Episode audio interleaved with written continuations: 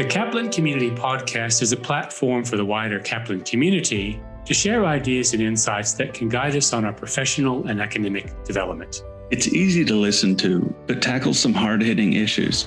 And we think it's a great way to appreciate diverse perspectives on life, learning, and careers. Ben Dunk is an Australian cricketer who represented Australia in the T20s from 2014 to 2017. Ben has not only represented Australia, but also played in the BBL, the IPL, and the PSL, and most recently for the Lahore Qalandars in the Pakistan Super League in 2021. Whilst playing cricket, Ben is also studying the MBA with Kaplan Business School and living in Tasmania. So, how are you doing, Ben? Well, first of all, I just wanted to say thanks for having me, and you know it's a pleasure to be on. And hopefully, everybody that's tuned in, a enjoy enjoys the chat, and b you know can take something out of it. So yeah, um, I'm going really really well. Just finished a lecture this morning on governance, ethics, and sustainability. So slowly working through that, but yeah, everything's going quite well. That's good, Ben. Governance and ethics actually is one of my more favorite subjects in the MBA. So I'm hoping you enjoy it as much as I do, sincerely. So, Ben, starting off with thinking about your studies, the first question I've got is as a successful professional athlete, what are your main reasons or goals for doing an MBA?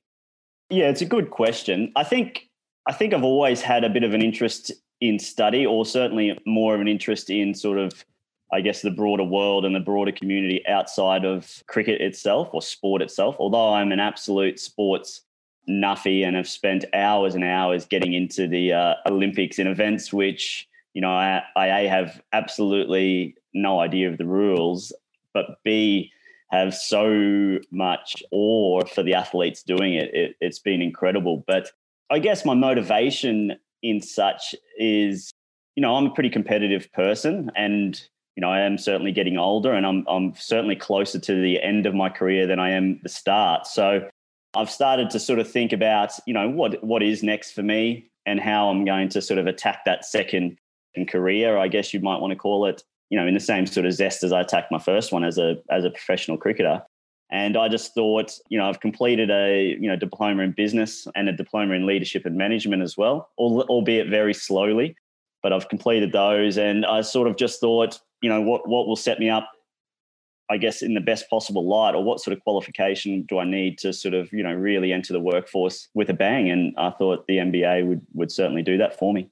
I love that to enter the workforce with a bang. And I think competitiveness is a is a pretty unique but great reason to do an MBA. Now, everyone is faced by the work life balance. We have work, study, and we can't forget about wellness. Being a professional athlete is a unique career and lifestyle with different demands involved. So, how do you balance your work, study, and well being? I honestly think this is the the million dollar question. I think for me personally, it's something that I've really, really struggled with throughout my professional cricket career. I've got quite tunnel vision in a sense. And when I set my mind to one thing, I, I normally have really good, or I would say great discipline and in doing that one thing. However, as I'm doing now, I do have a little bit of a struggle in terms of balancing commitments. For example, at the moment, you know, I'm doing two subjects of study when I'm I'm commencing my MBA. I've got a big block of cricket at the end of this year, sort of from November all the way through, more than likely until March. I'm doing some leadership and high performance consulting at a, um, a business down here in Tasmania.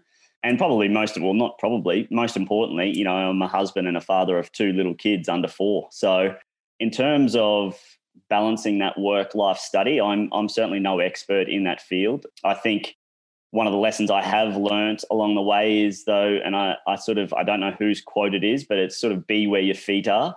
And by that I mean, you know, if I'm with the kids, if I'm with my kids, I, I try and, you know, put my phone away and be hundred percent with my kids and be present in that moment and focused on what you're you're trying to achieve. And it's similar if I'm, you know, at cricket training, I try and focus in on on my cricket training. I'm not worried about or, or not too concerned about the study that I'm doing in the afternoon. And and no different to, you know, this morning when I'm when I'm studying, you know, put the phone away, be 100% present and then move on to the next task at hand. But yeah, it's certainly a, a tricky one in terms of balance. Certainly trying to implement calendars into my life a lot more than I have been. You know, one of the things, one of the great things about being a professional athlete, and also one of the drawbacks is your whole life is essentially mapped out for you in the sense that you get told where you have to be at what time, what you have to wear, and and that sort of creates this this being that is almost in, institutionalized. I think so. When you start to step out and become a uh, a regular adult, um, you know, you have to balance that for yourself, which can sometimes be a bit challenging. And it's an interesting perspective when you say that cricket and playing professionally kind of maps out your life and it's very structured for you. And I assume it creates really good psychological safety, that feeling that everything is taken care of. And then you mentioned now the struggle with everything from parenting to careers to studying to being present. And we also know, which I really admire for wellness, we know that worrying about the past or fretting about the future is a major source of stress. So, related to wellness, we know that wellness is really important for everyone, particularly now. So, what does wellness mean to you? For me, I think, you know, wellness is around, you know, having the ability or putting your being in a mental and physical capacity to be able to just give your best and perform at the best possible level that you can in whatever you're doing. And, you know, without saying cliche, this is something at the moment which I'm extremely, extremely focused on.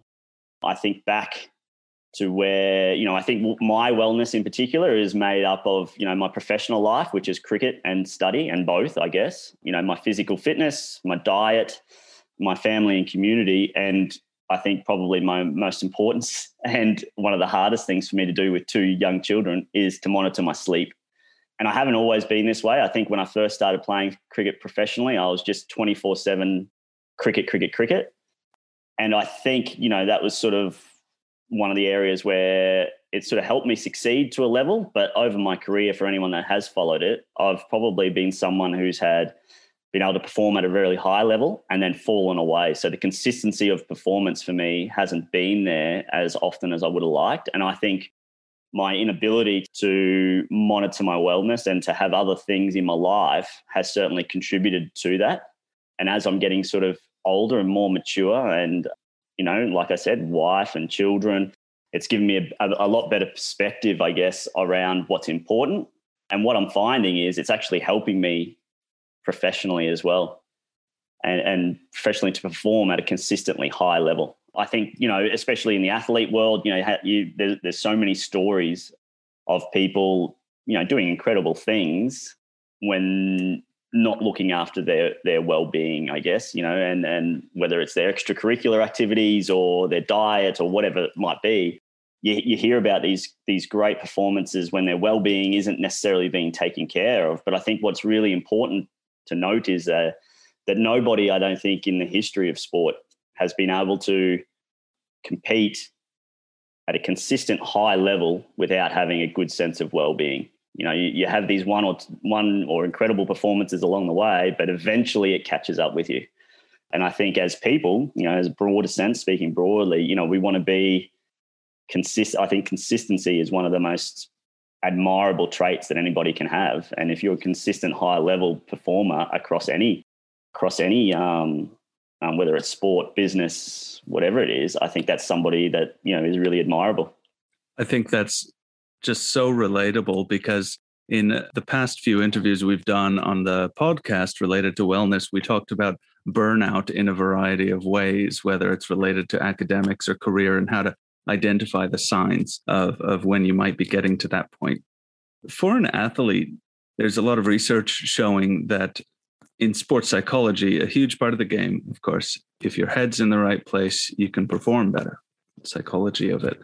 But aside from that, the bodily health and fitness would be paramount. So, do you have any tips for, say, average folk like me, somebody who's who's not aiming to be a professional athlete, but then but then from your point of view, what would be important for me to maintain my physical health? Yeah, I, I think obviously diet is you know, it, it is essential. Really, you know, what you're putting into your body, you know, is really really important to be, to remain balanced. Another one I think, which is under sort of, it's not really spoken about enough, is sleep. Have really good sleep hygiene at night. Have regular, you know, ensure you're getting to bed, getting enough sleep. Unfortunately, especially in an environment like we are around the world. I think we're more attached to our devices than we ever have been, possibly. You know, get them out of your life at some stage before you're trying to go to sleep. And I do it as well. You know, the phone charges right next to my bed um, at times, especially when you're in hotels. That's where the power points are. So, but yeah, sort of separating yourself from from that device, especially when it comes to sleep. So for me, my three key pillars are exercise, diet, and sleep. And regardless of whether, regardless of where I, I am around the world, what time zone I, I'm in, I really am trying to to focus on those three aspects of of my well being because I mean it, it sets you up for for the day. Wonderful. I love how you put how you put the focus on sleep there too, because I agree it gets totally neglected. Yeah, that's right. And unfortunately, I think possibly more, not necessarily in the athletic world, but possibly in the business world, you know, lack of sleep and and and huge work hours is sometimes celebrated, you know, as a culture and, and people who who have had success, you know, working 90, 100 hours a week and, and never sleeping. And I, you know, I, I certainly do question that that sort of culture of of celebrating that, you know, a habit that is, you know, inherently unhealthy. Ben, it's interesting that you've mentioned sleep because research I read a while ago said that one of the major causes for the Great Australian Sickie is actually lack of sleep and fatigue. So people can't go to work, not necessarily because they're so sleepy they can't stay awake, but because they're just wrung out, tired. So sleep is important. But I'd like to return back to something that Kira mentioned with sports psychology. I really wish I knew more about sports psychology and how to motivate yourself. And the thing that is really important to me is this mental well being we talk about mindset, meaning how we think about things or the little person on our shoulders that, that self talk. So, for a professional athlete to stay motivated, what would be the tips and tricks that you could give to a person like me to maintain a healthy mindset? Oh, it's a very good question. And I think, I think, you know, for me personally, you know, just have an understanding of why you're doing something, regardless of what that might be. Everybody's reason or everyone's motivation is is completely up to themselves. You know, some people are, are, motivated by trying to be the absolute best in the world. Others are really motivated by winning. Um, there's financial motivation. There's legacies that you want to leave. You know, so figuring out for me early on what it was that motivated me really helped, and they're certainly allowed to change over the course of anyone's career and they should probably change. You know, one of the one of the things that I really really struggled with from a playing point of view is I'd always wanted to play for Australia. And that was my number one goal early on in my career and probably early on in my life, to be honest. You know, ever since I can remember, I was always playing cricket and wanting to play for Australia. And in 2000 and, oh, good question, 14 maybe, or maybe it was 13, you know, I, I played for Australia against South Africa. And we had a three game series. It was my first series, played for Australia, woke up on the morning after the third game and for the first time in my life, I had absolutely no motivation to go to training, to, to do anything really. You know, like it was supposed to be one of these career highlights that I should look back on in in with with such pride. But you know, it, it was a real I, I, won't say dark moment, but it was all of a sudden uh, I didn't have a reason to get out of bed, and you know, my career actually post that first series actually took a bit of a nosedive, and one of the reasons now in reflection, which I've had an ability to do or opportunity to do, is because I hadn't reset my goals or reset my motivation as to what I was going to do next. In my mind, you know, playing for Australia was probably unattainable in my mind for a lot of my career. And then all of a sudden I'd achieved that. And I hadn't thought about what I was going to do next or what my next goal was, or even how I wanted to perform in those games for Australia all I wanted to do was to play for Australia. And, uh, and yeah, I think, you know, setting achievable goals along the way, or even, you know, goals that might be slightly unachievable. But certainly once you get close or once you hit those goals, don't be afraid to, to reset and re go again. It's really heartening news because we all go through those periods of ups and downs. And no matter what we do, we can't feel motivated. So I guess that's the importance of emotional resilience and keeping that as part of your mindset. So thanks you, thank you for sharing that. Yeah, I appreciate you sharing that that challenge with us as well. And you mentioned the seasonal demands of your athletic career. And I can relate. Education is also a very seasonal industry. You know, things operate uh, as per seasonal calendars. But in my world, routine has a lot to do with maintaining health physically and mentally. And I think you've alluded to that. So, with seasonal changes, which many people relate to in one way or another, how do you maintain a routine that's centered on wellness? Oh, it's another great question, I think. I think sometimes we we view routine as this rigid kind of structure around, you know, wake up at 6 a.m., do gym for an hour, then eat, then do. And I don't think it necessarily has to be that rigid. I think, and especially once you start have a, having a few balls in the air in terms of whether it's study or work or children or kids pick up or you know whatever it might be, um, volunteer work. Once you've got some balls in the air, you actually need to be a little bit fluid.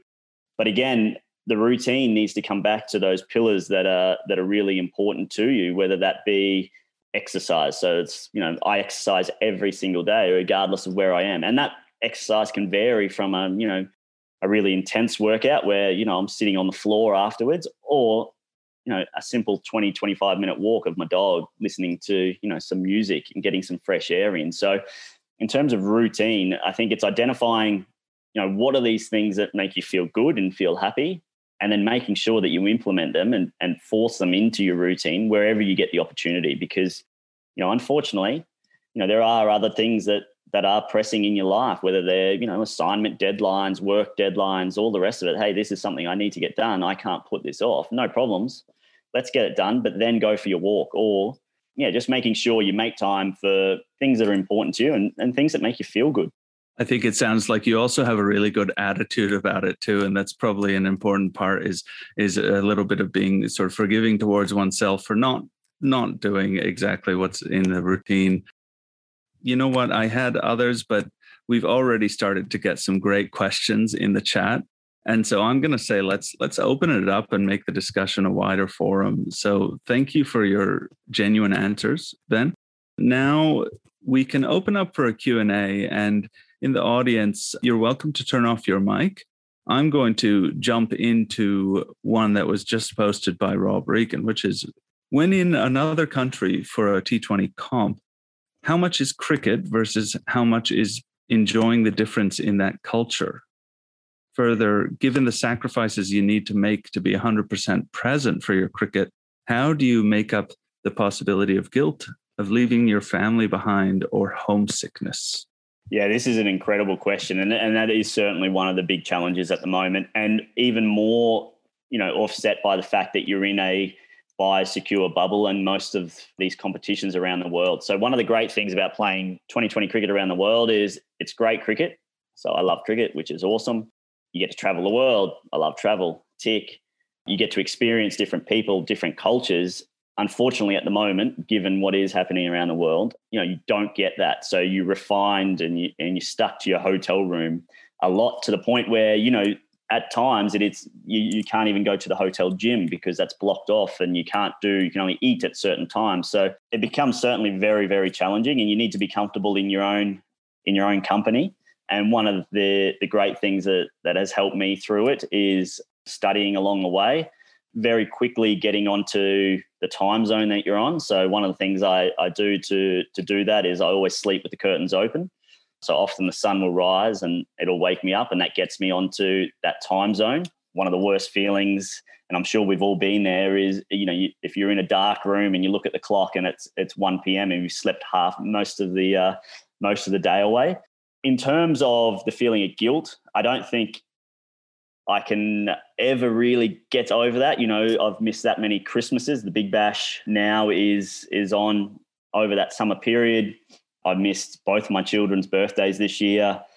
You know, my, I, I couldn't even tell you how many birthdays of my wife that I've missed. Probably surprising that still she's still my wife. But I mean, you, you spend so much time away, and it comes back to my my original or my, one of the points I made earlier is being really clear on the why that you're doing it, and and that can sometimes help alleviate any sort of guilt and and that you might be feeling along the way. But great question, and certainly one that I'm sort of I'm not an expert in. I don't have the answers, but I'm doing my best to sort of work through it as I'm in it. Well, that makes me actually have another question because it sounds like you do have to have a lot of sacrifice to be able to be successful in what you do. a lot of our students and staff are actually far from home um, in terms of far from their extended families or friends who may be overseas. I know I am. How do you deal with homesickness? I guess for me personally, it comes back to um, I try and get in a routine with my family depending on the time zone. So my children wake similar time and they go to bed similar time every day. So wherever I am in the world, I, I, I, try and make sure that you know I'm checking in with them at least once a day around one of those two time zones. And the worst homesickness I've felt was when I was in the Caribbean last August or last September.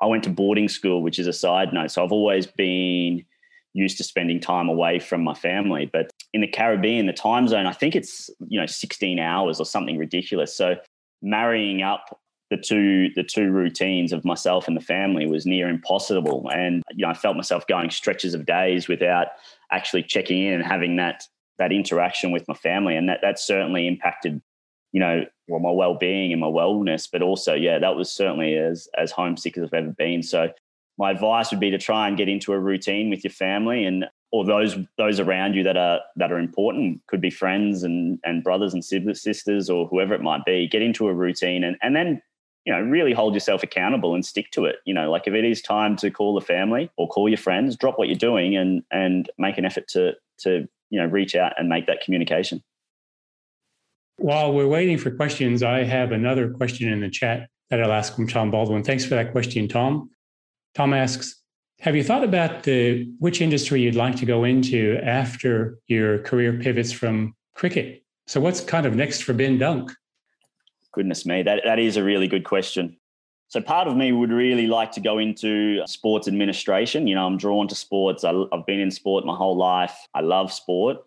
But you know the on the other side of the coin i wonder whether i'm only drawn to that area because that's sort of what i know and that's what i'm comfortable with and we like to spend a lot of time in areas that we're comfortable. So i'm hoping that over the course of this mba as well there'll there will subjects will come along that will open my eyes to, to different industries and, and different i guess jobs along the way that I, I could potentially do but yeah, I, I, haven't set a clear path along the way. And, and, and that's one of the challenges coming from an athletic background is that you always view your career in a linear sort of progression, right? You, you start off, you know, playing underage cricket, then you go to, you know, your grade cricket, second 11, first class cricket Australia. It's almost a perfect linear progression. And, and one of the challenges for me at the moment is, you know, viewing my next career that it's not going to be a perfect linear sort of progression. You know, you might be jumping around different aspects, but slowly making your way to, to that end mark.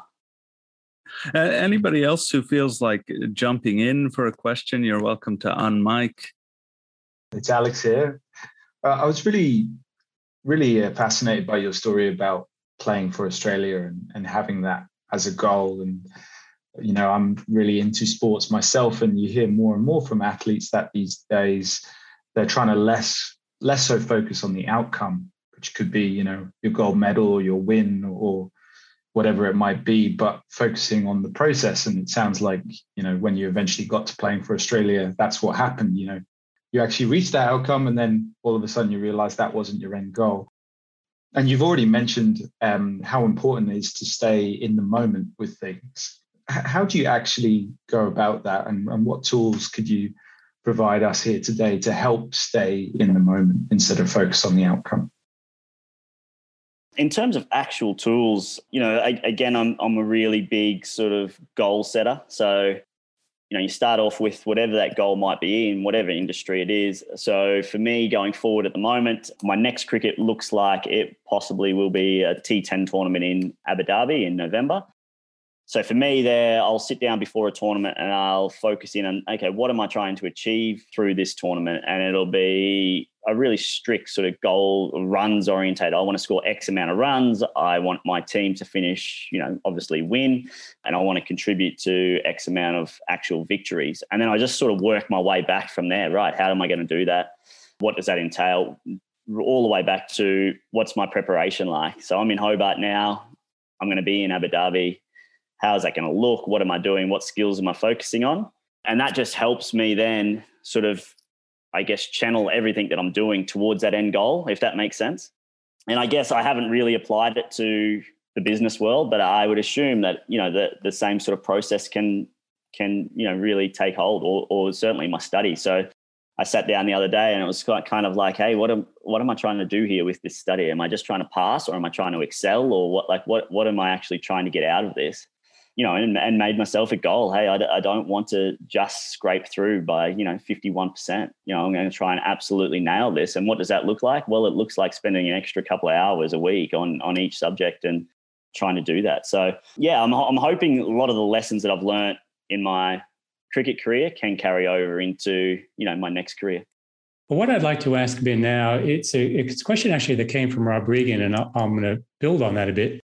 We know that cricket is has got its ups and downs, and you know we want to know how you pull your way through that, through the downs, and and what I'm really curious about, I've been thinking as I'm listening, I find cricket to be fun. You know, on Christmas Day, I play cricket with the kids, and it's entertainment for me, but it's work for you. I never thought about it that way. So, what do you do for fun to pull yourself out of the work routine? First of all, there are some serious challenges, and and to to allude to your first question there around you know some of the some of the darker times, I guess that you that I would talk about. You know, I've been sacked, dropped, or, or told that I'm I'm not good enough so many times along my journey. And one of the things I'm really proud of and hang my hat is on is my you know perseverance and resilience, just to to get up and go again, or or maybe it's a sign of my you know inability to to read between the lines and get the message to read the message that other people are, are, are telling me. But you know, it is it is certainly an industry where you cop a lot of blows, and and you cop a lot of blows around things that are really important to you.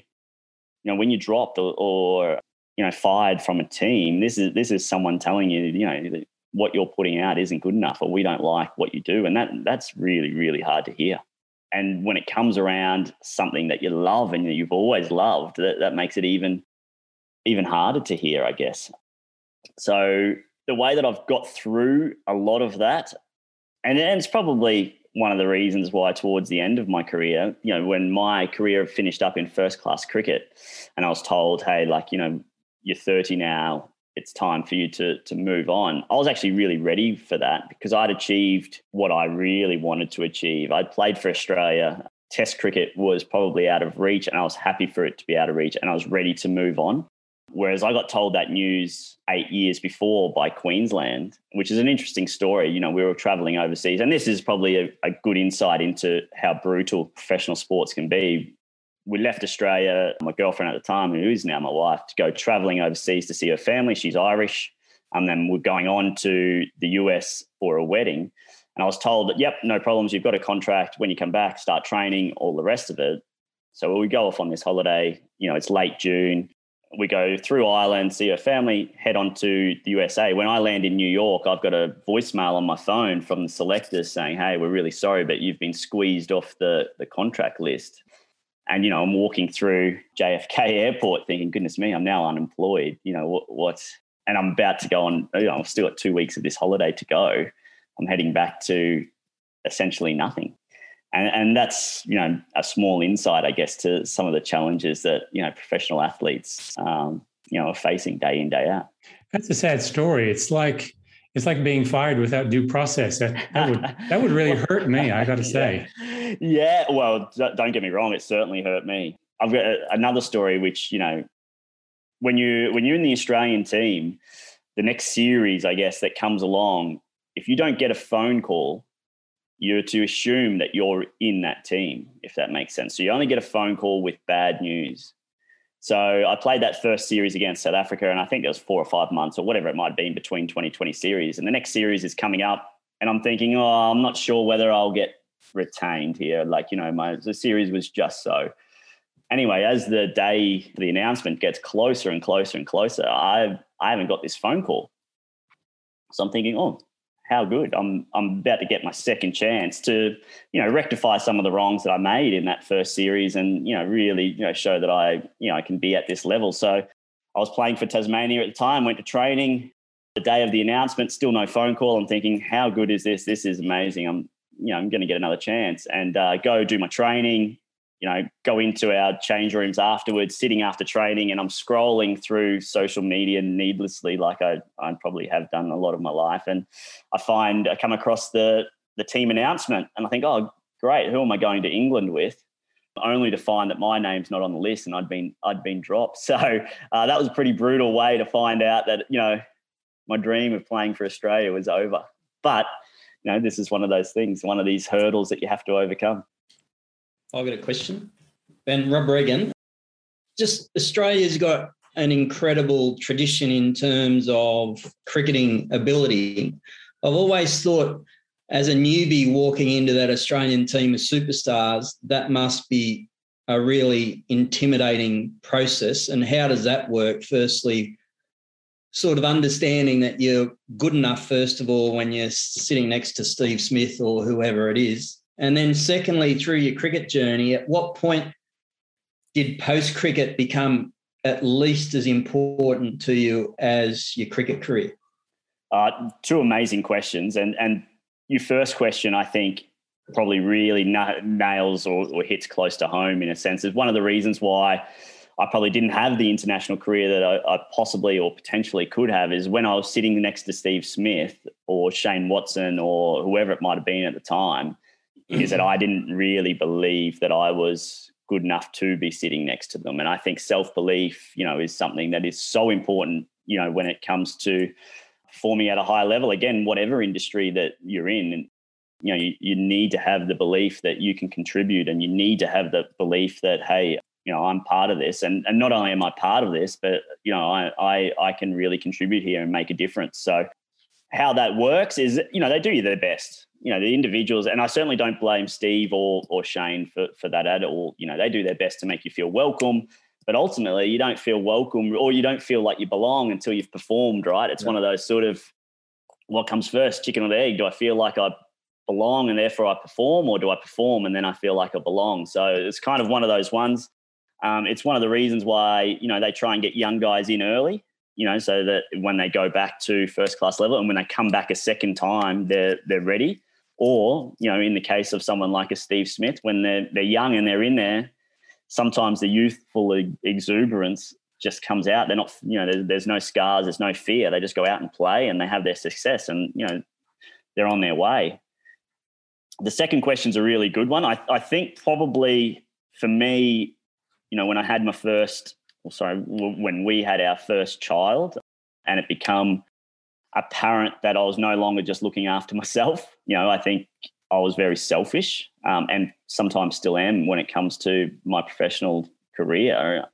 You know, you contribute or you you work so hard to get there. Um, you sort of want to hold it and hold it and hold it. And you know, going back to my point around tunnel vision, I was just trying to get everything I could and play as many games as I could and, and do as well as I could. And then when you know I realized that another human being was now, you know, really reliant on me, I thought, goodness me, I need to. Uh, I need to start preparing here for the future. And, you know, this is also, you know, when I started to play some of my best cricket as well. You know, once I had other things going on in my life, all of a sudden cricket on a day to day basis become the game that I love. Like I played when I was a kid. It wasn't my job because, you know, I had other things to do.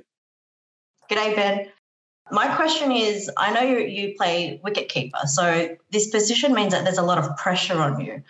What physical and mental skills do you, do you need to play that role? First of all, physically, I think it's probably one of the more demanding positions on the field. You know, you're you're sort of in the game or every ball really, um, and then you you couple that with the fact that I'm a you know a batsman as well. That there's not really a, a ball in the game if I'm doing my role really well that you know I'm not a part of it. So physically, absolutely need to be quite fit, strong in in my legs. Obviously, do a lot of leg weights and that sort of thing mentally, I try and do a lot of visualization. I find that really helps in terms of preparation.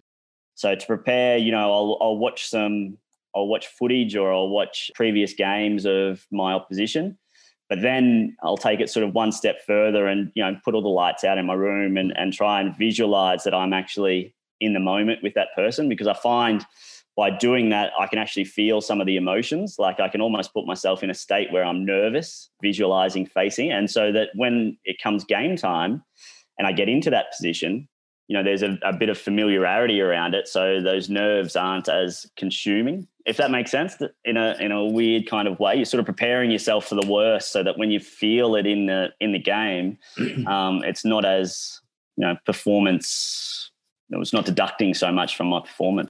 Yeah, I think that kind of makes sense. You're kind of setting the expectation and yeah, mentally preparing for that. Thank yeah, you, we're tr- trying to. Yeah, thanks. Great question, though. thanks, Ben. Abby asked earlier, BBL team for this season. Well, that's a good question. You know, I I've spent ten years, I think, playing in the Big Bash, and over that time, I think I've had two, maybe two, maybe three Christmases um, with my family. And now I've got two young kids, you know, one who definitely knows what Santa is and, and has pretty high expectations of Santa at the moment, which is a little bit worrying. Just sort of weighing up whether to continue playing in the Big Bash or whether to, you know, explore some of the tournaments that are around Christmas, but not right in in and amongst Christmas um, overseas. And, and that certainly depends on where we're at as a country in terms of um, allowing overseas travel. You know, I've been fortunate enough to go overseas a couple of times whilst the borders are closed, but the quarantine that's required on the way back certainly takes a bit of a toll in itself. So, yeah, I'm just waiting and seeing how we progress as a country, I guess, over the next couple of months before I make any sort of decisions on that. Ben, what, what is the process for finding a T20 team around the globe? How much comes to you and how much do you have to position yourself? I think uh, it's a good question. The process for a start is, you know, a, a tournament will pop up in, let's say, the Caribbean, for example. They're about to start in, I think, about well, two weeks. So back in May, they will take expressions of interest from okay. from players and I have an agent who will put my name forward along with realistically thousands of other cricketers from around the world who are, who are trying to get one of these contracts. And then, you know, you sort of sit there almost like an auction. You, you, you just wait and hope that the performances that you've done previously or your you know a lot of the time your association with coaches and and players um, and captains of these teams start to start to come to effect because you know with so many players, so many good players around the world, it's not always just about performance. About what else can you provide or what else can you offer us whilst you're in our environment. And then yeah, it's either a yes or a no. And you know they have these draft nights or they have these auctions where you know it's six o'clock the auction will start, and you know you can tune in if you'd like. You know, I've got a, a, funny story, I guess. You know, my first experience in, at an, in an IPL auction was in 2013, and I was a leading run scorer of the Big Bash at that time. I think it was 2013. Anyway, back then, anyway. Um, and the previous leading run scorer, previous high performers of the Big Bash, you know, had done very well at these IPL auctions. And I'm talking, you know, 800,000, 900,000, million dollar contracts. And the auction's coming up, you know, it's in a couple of days' time. And I'm getting calls from different coaches in these IPL franchises. And I'm thinking, this is great. You know, this is going to be amazing and it comes around and I was playing a Sheffield Shield game over in Perth when the IPL auction was on. And I'm fielding on the boundary, but my mind is absolutely racing. Like it is. and I know that I'm coming up at, you know, 345 or whatever it is, my name's coming up. My my mind is racing. Because I'm thinking, you know, I could come off this field and you know, my whole life could be changed. and as much as I said before, you know, it's about staying in the present. I was not in the present. I was walking off the field, you know, I was a millionaire anyway, so I'm sitting out in the boundary, and there's you know 15 people that ever come to watch a Sheffield Shield game, and one of them pipes up and says, "Hey, you've just you've just gone in the IPL auction. Do you want to know what what you went for?" And so, like you know, it's running through my mind like no tomorrow. So I turn around and sort of say, "Yeah, yeah, yeah, I, I want to." And he says, zero you've been passed in. And I went, oh my goodness, my whole afternoon was absolutely, absolutely shattered. And it was a really good sort of moment. I was thinking, why, why have you got so caught up in this? Why you're here playing a game? What are you doing? You know, but it's a, it was, I guess, a good example, you know, that as much as you can put these things in place that, you know, you try your best at, at, at times, yeah, you do, you do wonder. Okay, we've we've got a hand up from Michelle, and then some really good questions from Nisa and Tom that I think we'll have time for. So uh, over to you, Michelle. Thank you, um, Ben. Thank you once again for making yourself available to everyone. It's been really interesting listening to you. My question for you is, you know, it would have been. I can't even begin to imagine the feeling you had when you were in the US and and got that message to say, you know, you're not part of the team any longer. And by the sounds of it, there's been a few um, setbacks that you've had. What have you tapped into to to mentally get over that, and and some strategies to get your head back back into focus, you know, back into the path that, that you're wanting to do, or, or perhaps you know setting a different goal, and how do you start all over again? Yeah, I mean, it's an amazing question. I, I you know, it's a it's really unfortunate that I had this great holiday and wedding and a, and a you know great friend of mine's wedding, but all I can remember from that trip is that is that voicemail. Really, in terms of actual strategies, I think early on in my career, I really had nothing else. You know, like I'd finished school, I did you know I think a year of a business degree and and didn't love it at that stage. It wasn't you know flexible learning or online learning. You know, wasn't really a thing. So I was missing trainings to go to lectures and all sorts of things like that, and it wasn't my thing. I had this goal that I wanted to play for Australia, and um, you know, I was I was going to try and move, you know, heaven and earth, and and everything in between, just to try and play for Australia. So, you know, I made a commitment to myself, I guess, and thought, no, I'm to I'm to see this through and, and, and give it everything I could get, or, or everything I could.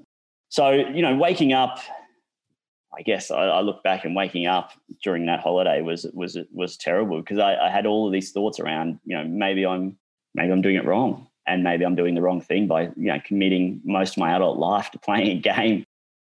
But in terms of actual strategies, I don't know really. I, I, I've inherently just been a hard worker. I've always worked really, really hard. And I'm an optimist, right? Like I think, you know, good things happen to good people and I'll work my way out of most situations. You know, like if I'm not good enough, maybe they're right. I'm not good enough. I'll just work harder and I'll become good enough, and you know, I'll sh- I'll show them kind of attitude, I guess. Yeah, it's, it's, a good question. I don't really know really the the answer. I, yeah, I've just had a dream of always doing it, and yeah, I've just tried to do it, which I know is an ordinary uh, answer to what your question is there. So leave it with me. I'm going to have a think over the next couple of minutes. I'll come up with something better than that because that's terrible, really. No, I, I, and I think sometimes it is just the simple things. Is you know, it's just getting back on on the horse and and just you know keep that focus and that vision and and don't give up and and it's sometimes through these you know really difficult times and the knockbacks that that's where you reinvent yourself and you do find a, a different strength. So they're not yeah. always the negative. So yeah, that's for sharing. No, no, that is spot on, and I think I think what you what you're saying there is is really really important because I mean I had I had more de- you know I, I sort of sounded there like I didn't have any of these self doubts in a sense that I was you know on this mission had so many self doubts along the way. You know I remember sitting down with my parents and my parents saying, look, this is this is silly. You know you, you've got to you've got to do something else. This isn't going to be a career and you're not going to achieve what you want to achieve. And I, I, think back now, and as a parent, I think, my goodness, what terrible advice from parents to give a kid. Like, you know, what are you doing? And I've often spoken to about my parents about it, and they're like, "Well, you know, we're just trying to do the best for you at the time." And um, but I was stubborn, and I had this goal, and I had this dream that I thought, "No, I can do it. I can do it. I can do it." And um, yeah, you know, like I said, kept working and working and working. Thank you. Okay, we've got um we've got time for I think these two more. We've got uh Sanisa has got a great question about about teamwork. And so what are your tips for working well in a team and making sure you're excelling? Yeah, this is something where I sort of pride myself on actually. It's part of my, you know, my personal values is being a really really good team member. And my my tips for this is spend the time.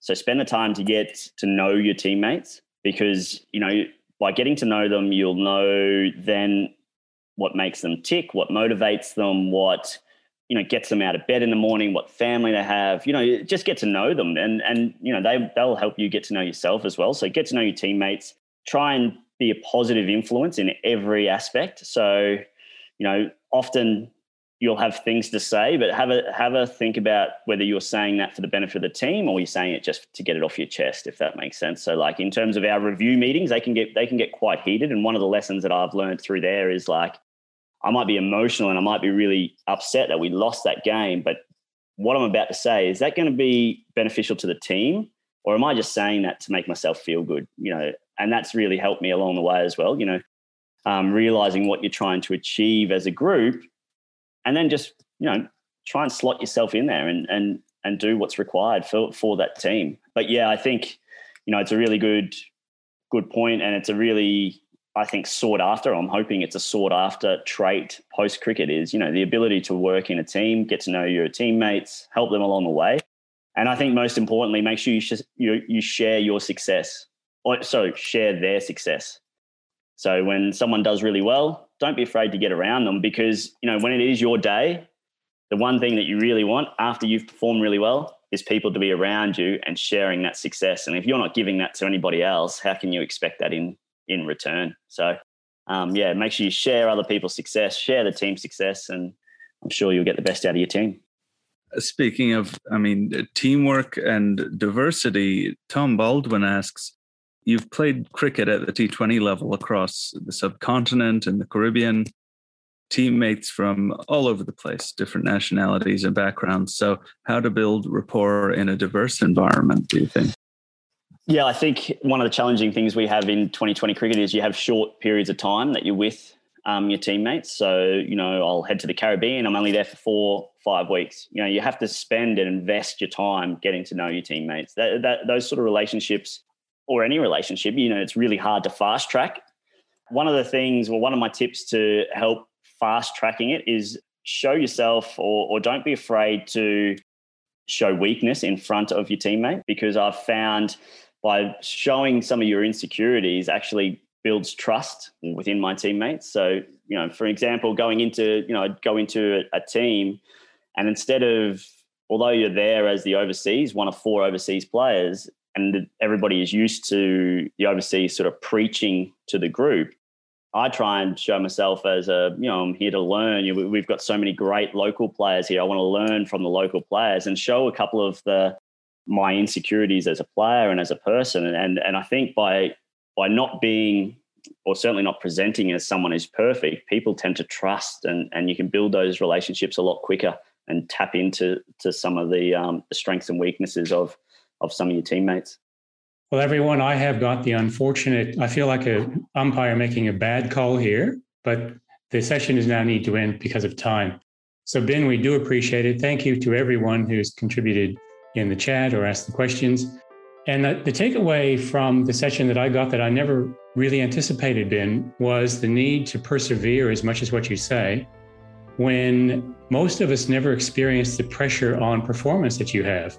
You have pressure from day to day, and it can be quite brutal the feedback that you get where the pressure that we have you know maybe week to week month to month.